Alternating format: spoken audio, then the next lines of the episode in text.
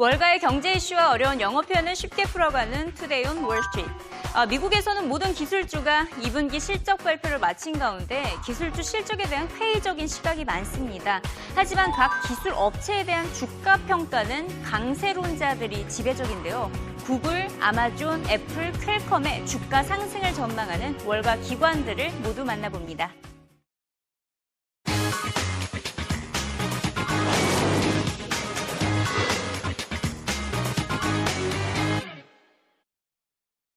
CNBC 헤드라인입니다. 첫 번째 소식, 중국 경제에 대한 경고성 메시지를 전하고 있습니다. 헤드라인 짚어보겠습니다. Forget growth, China is constructing. 성장은 잊어라. 중국 경제는 위축 중이다 라는 기사입니다. 짐 체노스를 포함한 중국 경제 비관론자들은 중국 정부가 발표하고 있는 경제 지표가 성장률을 과장하고 있다고 진단했습니다. 수입 규모가 수출 규모보다 적은 것을 보면 실제로는 마이너스 성장을 보이고 있다는 지적입니다. 헤지펀드 그랜드메스터 캐피털의 패트릭 울프 창립자는 중국이 심각한 경기 침체와 금융 위기를 겪게 될 것이라고 경고했습니다. The markets have done nothing but go up globally in four years. Um, Most with one exception, basically China. Um, and the credit cycle that we saw, which we thought would happen first in real estate, has not happened. Real estate actually has held up, which is the interesting thing about China. I think it's actually the next shoe to drop. In a base case scenario, um, I think you get a severe recession and financial crisis in China. I think that's that should be the base case scenario. If I were the CEO of Caterpillar, if I were um, you know Secretary of State John Kerry, that would be my base case scenario for China over the next severe recession, financial crisis. Yeah. Awesome. Yeah. Wow. Okay. Well, I mean, I think that's what you're seeing. Um, a, a bear case scenario is the same thing, only worse, and then you get massive capital flight and, politi- and political instability. I mean, maybe something like Tiananmen Square or worse. it really But- hits a fan. I mean, that, that would affect the entire globe. Well, it's unclear how much it would affect the entire globe. I think without question, even a base case scenario is going to be very bad for a lot of emerging market economies. 이어서 인수합병에 관한 소식입니다. 사진으로 보다시피 두 명의 손이 마주 잡았는데요. 어떤 기업들이 합병을 했는지 살펴보겠습니다. Global ad market abuzz over 35 billion dollar new giant. 350억 달러 규모의 새로운 거인 등장에 글로벌 광고 시장이 들썩하다라는 내용입니다. 네, 보시다시피 글로벌 광고 시장에 공룡 기업이 등장을 한 것입니다. 세계 2위와 3위 광고사인 미국 오님콘과 프랑스 퍼블리시스가 350달러 약 39조 원 규모로 합병했습니다. 두 기업의 합병은 앞으로 디지털 마케팅 시장의 광고 경쟁이 치열해질 것을 시사하고 있으며 또 다른 합병이 이어질 것을 예고하고 있습니다. 광고 시장 1위였던 영국의 WPP는 이번 합병은 대범하고 용기 있는 도전이라며 놀랐다는 반응을 보였는데요. 옴니콘 CEO의 공식 발표와 이에 대한 광고 시장 전문가의 반응 함께 살펴보시죠. through this whole process, fundamental to it was equality in, of sorts, that we restrike a balance, and not only in financial terms, but in every other possibility. Recognizing that we're both representatives of many different interests Well, uh, technically, the, the, the merger is positioned uh, to increase the negotiating power in certain of the areas that are more commodity based, for example, media and so forth. Um, I think at the end of the day, uh, it will indeed uh, take some time to see whether this all settles down. And, um, you know, as long as the, the agencies are transparent and are upfront with their clients about potential uh, conflict, uh, then it's not, it's not the first time this has happened as regards uh, clients from similar categories sitting under uh, different uh, agencies in the same group. it happens all the time. Uh, 네, 이어서 우리나라 기업 삼성과 관련된 소식입니다. 헤드라인 짚어보겠습니다. Samsung attempts to reinvent itself through disruption again. 아, 삼성 부진을 통해 탈바꿈에 또다시 시도하다라는 내용입니다. CNBC는 미국 실리콘밸리 기술 업체들과의 차별화된 삼성의 경영 전략을 집중 보도했습니다. 전 세계에서 스마트폰을 가장 많이 판매했음에도 불구하고 삼성의 이건희 회장은 계속해서 기업 변화를 추구하고 있다는 내용인데요. 삼성은 안도와 자만의 덫에서 벗어나기 위해 유례 없는 변화를 시도하고 있다며 양과 질과 격을 모두 추구하고 있다고 CNBC는 덧붙였습니다. 이에 대한 후속 기사를 하나 더 보도록 하겠습니다. 헤드라인 먼저 보시죠. 네, 애플 vs 삼성, uh, which really makes more money? 애플과 삼성 가운데 누가 더 많은 수익을 거뒀나라는 내용인데요. 자, 결론은 삼성전자입니다. 휴대전화 판매 수익으로 삼성전자는 52억 달러, 애플은 46억 달러입니다. 휴대전화 판매에서 한국 기업이 미국 기업을 이긴 것은 처음인데요. 아이폰 5 판매가 부진했기 때문으로 분석되고 있습니다. 삼성이 갤럭시 폰에 대한 마케팅 지출만 줄이면 더 큰 수익을 거둘 수 있다는 전문가 만나보시죠. And uh, if you look at the mobile division quarter over quarter, we've done 3%, which is quite significant in a growing market for Samsung. And it's um, if you ask Samsung why that is, they'll probably tell you it's mostly because of marketing expense. Which begs the question, why does Samsung need to spend so much in order to sell those Galaxies, right? But there is a very significant brand behind Samsung and Galaxy. People go and buy Galaxies. Why? Because they do offer a much better user experience. Androids are not the same, and this is actually one of the problems that Google has, that you get all these Android phones, they're essentially the same, mm. completely different user experience. Every operator is gonna go in there and put his thing on top Just of one his more for Android. me, though. But I mean, look, I think all of these.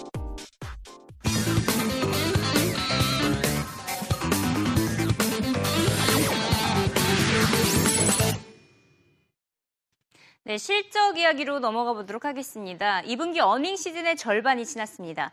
S&P 500개 업체 가운데 270여 개가 실적을 발표한 가운데 시장의 예상치를 웃돈 기업은 70%를 넘어섰습니다. 하지만 기술주들의 실적은 다소 실망스럽습니다. 대표적으로 구글 먼저 보시면 구글의 실적은 시장 전망치는 하회했지만 지난해 같은 기간보다는 증가했습니다.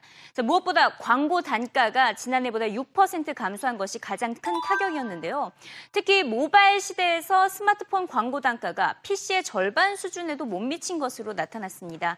구글의 운명은 이 클릭당 광고 단가에 달렸다는 애널리스트부터 만나보시죠. City, right? I mean, this stock has been on fire, but uh, they are a multinational and they do face currency headwinds, plus the weakness in Europe. Plus, they got a big benefit in Q1 for, on the tax break. That's going to disappear in the June quarter. And you got to worry about Motorola. So I'm looking for the stock to pull back on earnings. Indeed. It's currently sitting at 912, and I see that your price target is 810. What would change your mind? What would be able to propel Google higher from here? Is there anything up their sleeve?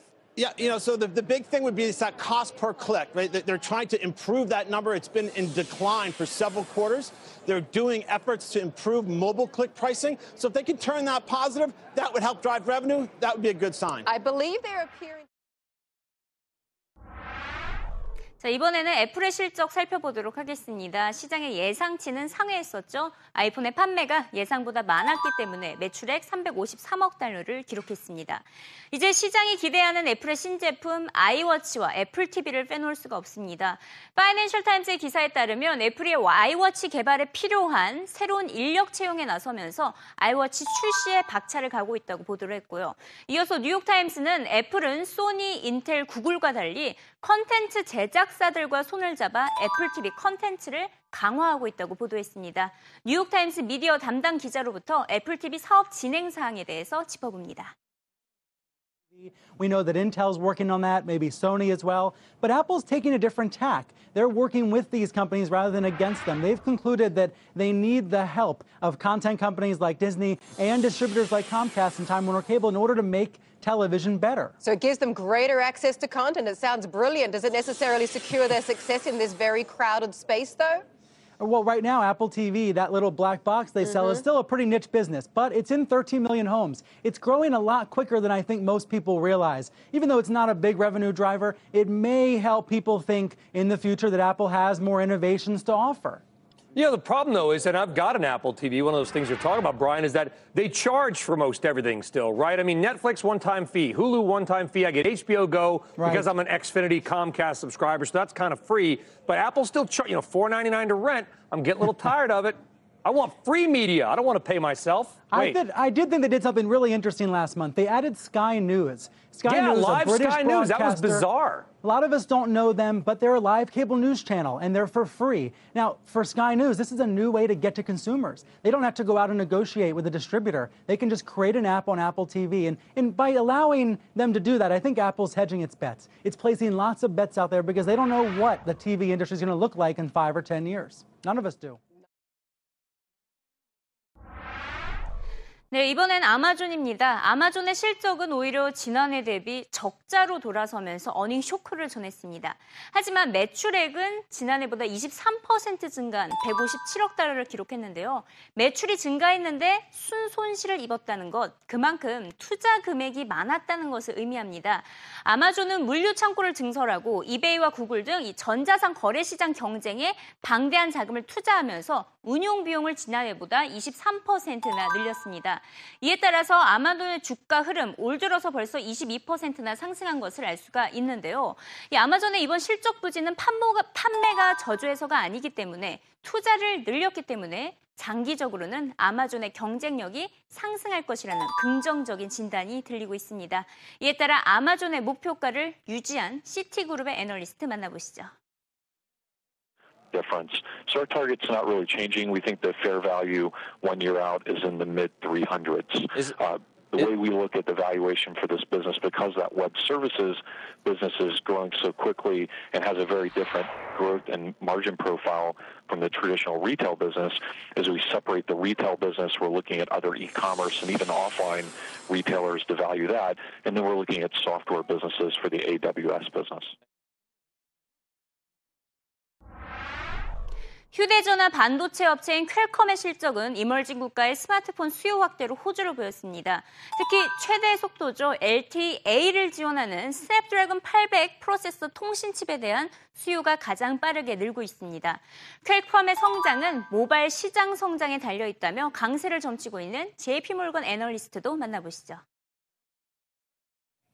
That's right. I think it's going to get there on the back of ongoing mobile growth. I think a lot of investors right now are frightened that with more of the growth coming from emerging markets that this story can't work. However, Qualcomm is a player in emerging markets. It's still uncontested at the leading edge in LTE, and we think there's still, while maybe slower than previously expected, still quite a robust growth outlook in the back half of this year. The bears on Qualcomm point to something like the average selling price going down for the chipsets. Why do you reject that argument? Well, at the high end, they're really not moving much at all. And in fact, with LTE Advanced coming online and Qualcomm increasing its share of apps processing with Snapdragon, it's actually going up. Anecdotally, there's even some more ancillary benefits from them starting to take share in 802.11 AC Wi Fi. So that's the good news. But yes, it is a hotly contested market uh, at the lower end in emerging markets. So we'll have to see how the high end versus the low end mix plays out. 802.11.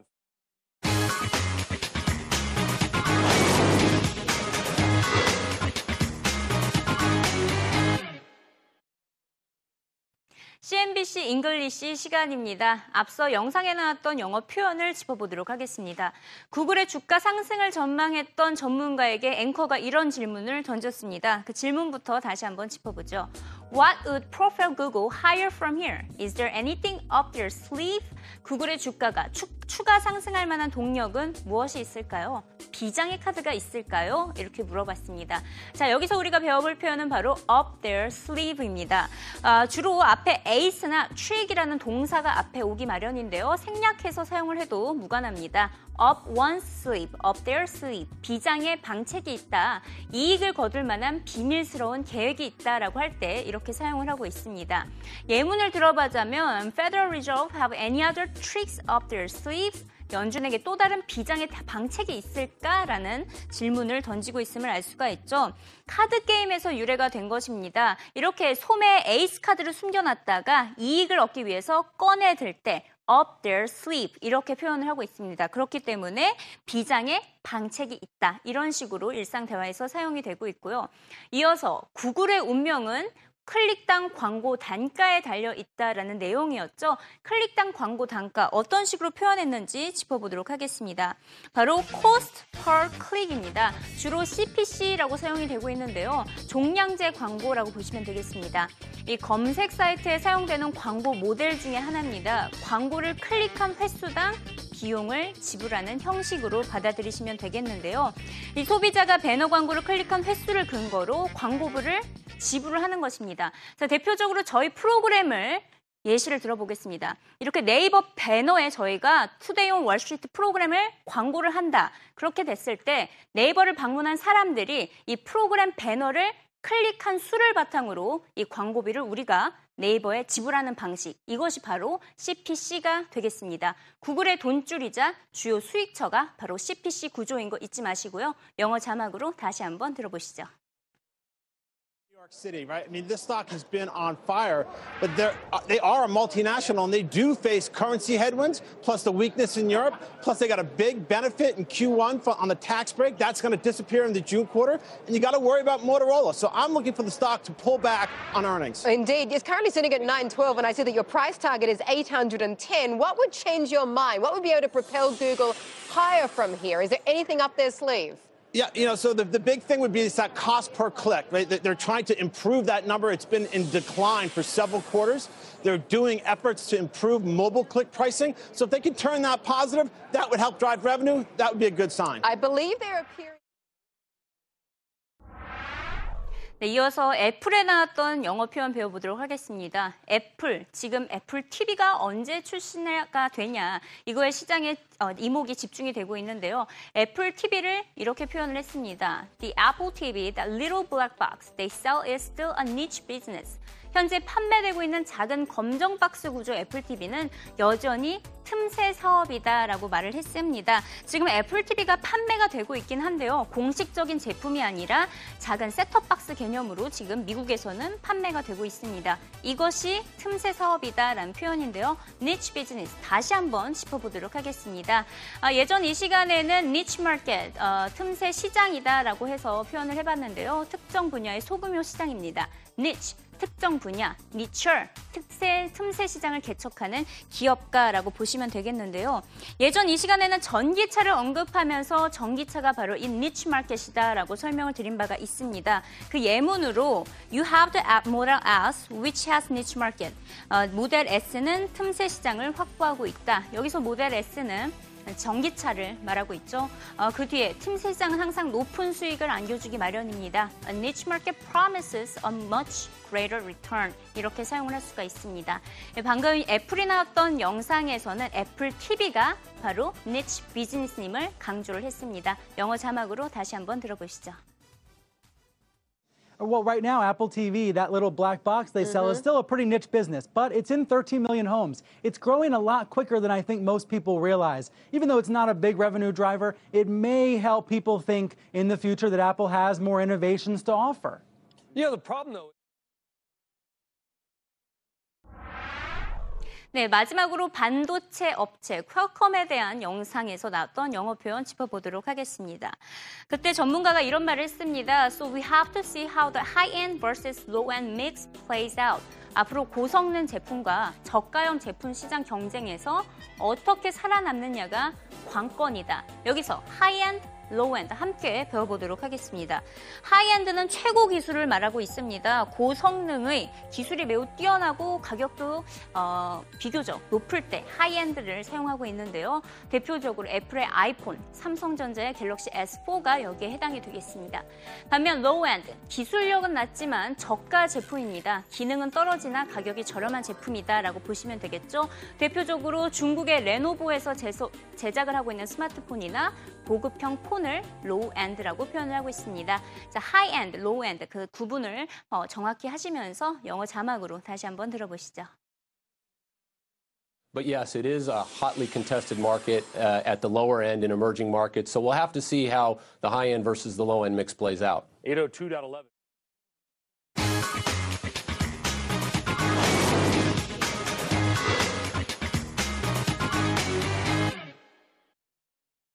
네, CNBC 영상 가운데서도 재미있는 소식만 꼭꼭 짚어서 정리해드리는 와글와글 CNBC입니다. 안녕하세요. 안녕하세요. 와글와글 CNBC 오진석입니다. 네, 오늘은 또 어떤 재미있는 소식을 준비하셨나요? 오늘은 보석에 관해서인데요. 여자들의 가장 좋은 친구, 다이아몬드죠. 음. 자, 프랑스, 프랑스의 호텔의 한 곳에서 시가 1,500억 원 어치의 상당의 보석이 사라졌습니다. 음. 칸에서 발생한 보석 강도는 올해 들어서만 세 번째인데요. CNBC 보도 함께 보시죠. Yeah, I swear I haven't seen those diamonds anywhere. But this happened in the legendary Carlton Hotel, one of the most prestigious along this strip here in Cannes, along the Riviera, on a Sunday afternoon. Now it's hard to tell what was more blindingly extraordinary, those diamonds or the heist of them. Signs outside the Carlton boldly announced a summer exhibition of the mouth-watering jewels of Leviav maybe a little too effectively. Because the thief was as bold. Sunday, just before high noon, a man in a mask and hat simply walked into the hotel, allegedly used a pistol to threaten staff and four security guards while the glittering jewels were being set up for display, and walked out with them. Possibly $53 million worth gone. Diamonds.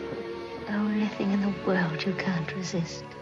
The Carlton Hotel was the setting of the 1950s Hitchcock film To Catch a Thief, with Cary Grant as a burglar and Grace Kelly, first met her prince at the Carlton in real life, still is the height of bejeweled glamour. And this crime was clearly organized. He is the professional businessman, and his business is jewel thievery.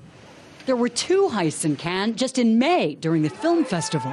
In one case, a single necklace was worth more than $2 million. France has seen only one theft larger than this latest one, the raid of a Harry Winston store in Paris in 2008, netting more than $100 million worth.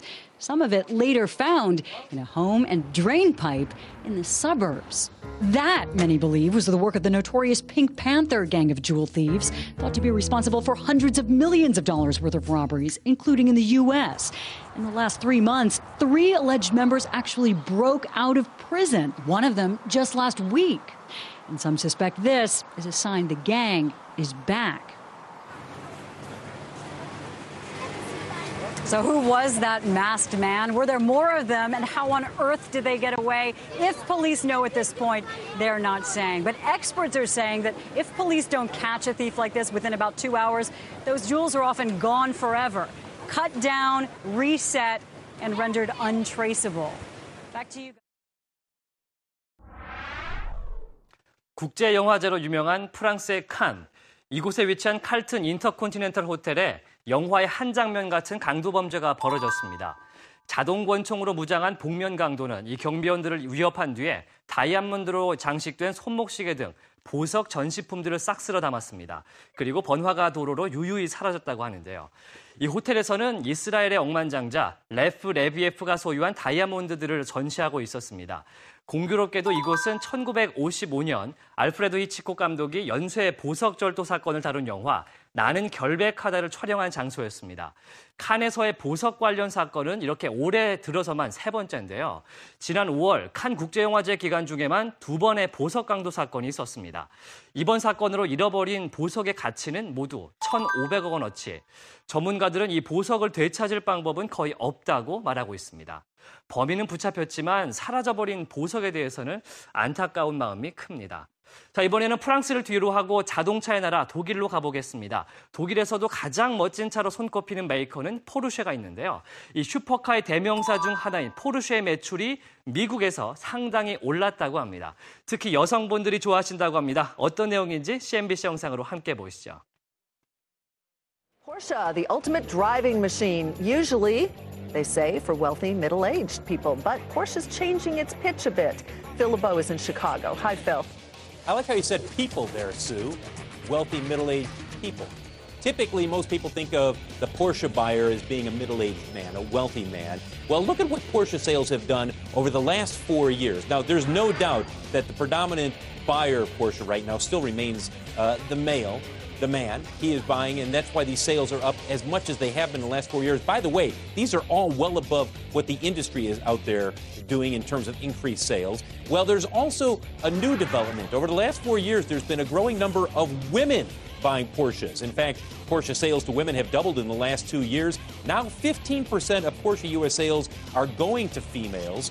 Porsche Cayenne is a perfect example. It's attracting owners who have typically been driving other luxury SUVs. I never thought I'd leave Lexus. Never thought I'd leave it. Very easy to drive. Um, but this has an element of fun. Uh, it's really hard to explain. I have girlfriends that want to know why do you love this car so much? It's just fun to drive. You really have to drive it. It's comfortable and it's fun to drive. We talked with one Porsche dealer on the North Shore of Chicago, and he says that about one out of every four Cayennes that they sell, it's going to a woman. They are also noticing that as Porsche has gradually been expanding its marketing, attracting more women, what they've noticed is here is a brand that is no longer exclusively geared towards men. Yes, men are primary buyers, but they are expanding the marketing, and as a result, they're seeing more women coming into the dealership. And it's just one way that we're seeing the auto industry sort of slowly shift in, in a number of directions, and this is one that I think a few people are surprised about. Tyler, Sue? You know, Phyllis. 포르쉐는 더 이상 남성의 전유물은 아닌가 봅니다. 저희 드림카도 포르쉐인데요. 특별히 좋아하는 사람들이 이 포르쉐를 더 좋아하는 이유가 있습니다. 페라리나 람보르기니는 너무 스포츠카입니다. 이걸 타고 회사 주차장에 들어갈 수가 있을까요? 또 다른 차들은 너무 달리기용으로 만들어졌기 때문에 이 승차감과 안락함, 연비 절약은 꿈도 꿀 수가 없습니다. 하지만 포르쉐는 좀 다릅니다. 세단에 가까운 스포츠카이기 때문에 눈에 크게 띄지도 않고 승차감도 상당히 좋습니다. 그래서 요즘 여성분들이 포르쉐를 많이 타는 이유죠. 특히 여성들은 의외로 크고 빠르고 강한 차를 좋아하는데 포르쉐 까이에는 이런 취향에 완벽하게 맞습니다. 엄청난 강성의 SV 차체에 이 V8 420마력의 엔진이 원하는 대로 앞으로 나아가기 때문이죠. 또 둥글둥글한 모습이 튀지도 않아서 무난하다 이런 인식도 생기고 있습니다. 미국 내에서 포르쉐 매출의 15%는 여성이었고 그것은 1년마다 50%가 늘어난 수치였습니다. 우리나라에서도 이 포르쉐와 제규어 같은 프리미엄 브랜드 판매가 늘어나고 있습니다. 바로 여성 운전자들의 눈높이를 맞춘 것과 같은 맥락인데요. 여성 면허 시, 어, 운전 면허 시험의 간소화로 여성 드라이버가 많아졌고 자동차도 명품, 예, 수집품의 하나로 인식하는 경향이 커졌기 때문으로 분석되고 있습니다. 저도 얼른 포르쉐 오너 대열, 대열에 합류하기를 빨리 기원을 해봅니다. 자, 다음 내용은 가장 평범한 일상생활, 직장에 대해서인데요. 가끔 보면 우리 직장에도 이 사이코패스가 있는 것 같기도 하죠. 하지만 그 사이코패스가 만약에 상사라면 어떨까요? CNBC 앨리슨 레인이 취재했습니다. Well, we've all had a horrible boss or two in our lifetime, but how do you deal with them? Allison Lynn is a senior writer with CNBC.com, and she wrote a great article on CNBC.com this morning on this very topic the psycho boss. I mean, there's a difference between having a horrible boss and having a psycho boss, right?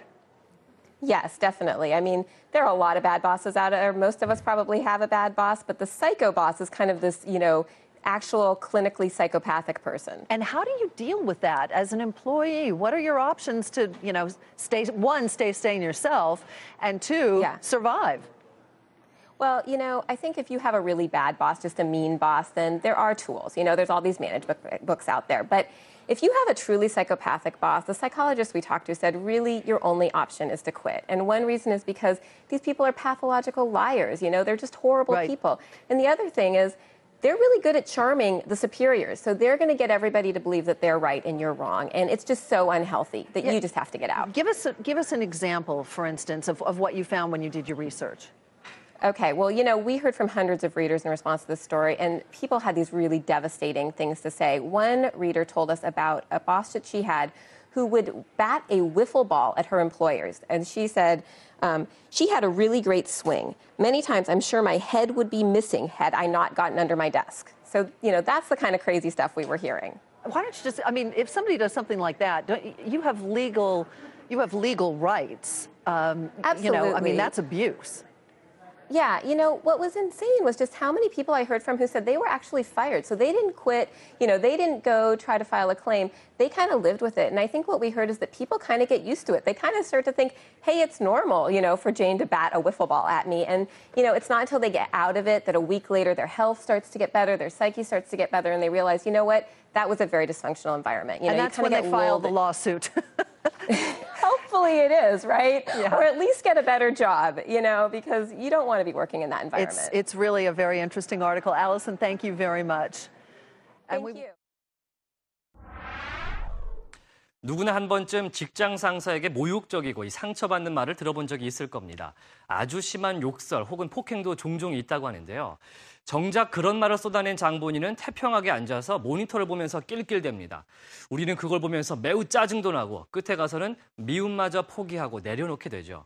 CNBC에서 조사를 했습니다. 나에게 막말을 던지는 직장 상사가 실제로 사이코패스일 수 있다는 내용이었습니다. 203명의 미국 기업 임원들을 대상으로 설문을 했더니 약 4%가량이 사이코패스 기준 점수 이상을 얻은 것이었죠.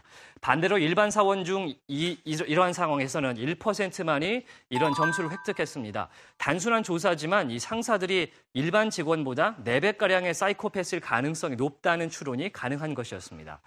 특히 회사 안에서만큼은 그 사이코패스적인 차분함과 냉정한 말투가 카리스마로 오인되고 말보다 앞서는 행동은 자신감으로 보이기 충분하다고 합니다. 흥미로운 사실 하나 더 말씀드리죠. 성격이 좋고 평판이 좋은 사람은 리더로서 덜 부각되어 보인다고 합니다. 언제나 상대방을 존중하는 성격 탓에 연봉 협상이나 업무 추진력 같은 부문에서 커리어 발전이 더딜 수 있다는 그런 것입니다. 좋던 나쁘던 간에 완전히 나쁜 상사들이 오히려 기억에 더 남는 결과를 만들어낸다는 이야기죠. 물론 그것이 더 큰 성공을 말하는 것은 아니지만 엄청난 위너가 되던지 참담한 패배자 둘 중에 하나는 될 수 있는 성격이라고 합니다. 자, 주변에 사이코패스로 의심되는 직장 상사가 있으신가요? 왜 그렇게 됐을까 한번 생각을 해보시고 앨리슨 린의 기자 말처럼 지금 당장 행동해 보시기 바랍니다. 지금까지 와글와글 CNBC 오진석이었습니다.